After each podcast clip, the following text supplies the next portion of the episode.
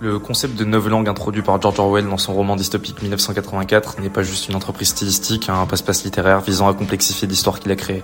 À travers la neuve langue, Orwell cherche à mettre le doigt sur un enjeu primordial du combat politique, la conquête des esprits et de la culture. Chercher à résumer l'aventure politique à la conquête des institutions est une terrible erreur stratégique qui condamne d'avance notre famille politique si elle venait à pousser les portes du pouvoir, à construire un château de sable, une entreprise sans lendemain.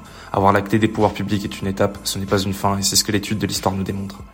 Toujours dans le roman de George Orwell, la population d'Océania, vivant sous le joug d'une dictature totalitaire, n'est pas juste prisonnière d'un état policier omniprésent et versant dans la surveillance de masse. La vraie clé de sa soumission réside dans le parasitage de son esprit par la machine culturelle du régime, au point que, dans la dystopie orwellienne, à travers les neuf langues, c'est le propre langage qui est manipulé par le pouvoir. L'absence de mots pour définir l'oppression dont les habitants d'Océania font les frais les enchaîne bien plus que la répression de l'État. Ce sont des chaînes invisibles, conditionnant leur imaginaire mental et leur rapport au monde.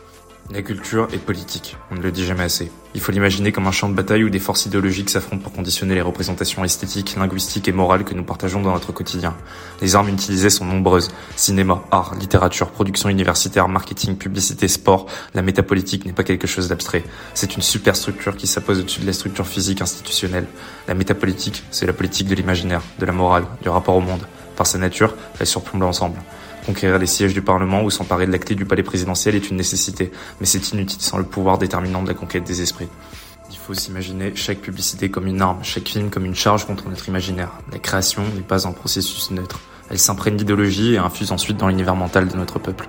Et dans une époque d'inversion des valeurs comme la nôtre, c'est une guerre du faux contre le vrai et du beau contre le laid qui se livre. Une nouvelle fois, c'est du Orwell. Ne laissons pas la guerre devenir la paix, la liberté devenir l'esclavage et l'ignorance devenir la force.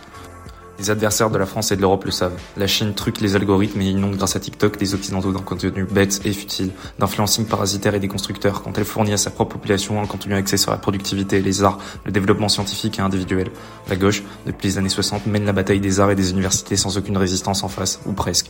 Nous ne pouvons pas déserter les esprits. Il en va du succès de notre entreprise politique que de construire une machine de guerre culturelle, peut-être spirituelle, qui avancera en parallèle de la marche vers les institutions.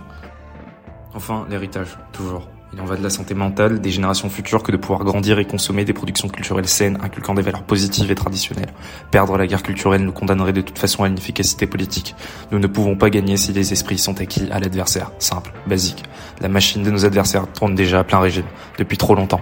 Pour la contrer, nous aurons besoin de toutes nos forces vives, de tous nos artistes, tous nos écrivains, nos chanteurs, nos cinéastes, nos universitaires. Je terminerai simplement en vous appelant à mettre vos compétences et vos forces à la construction de cette ambitieuse entreprise. Bâtissons notre révolution culturelle.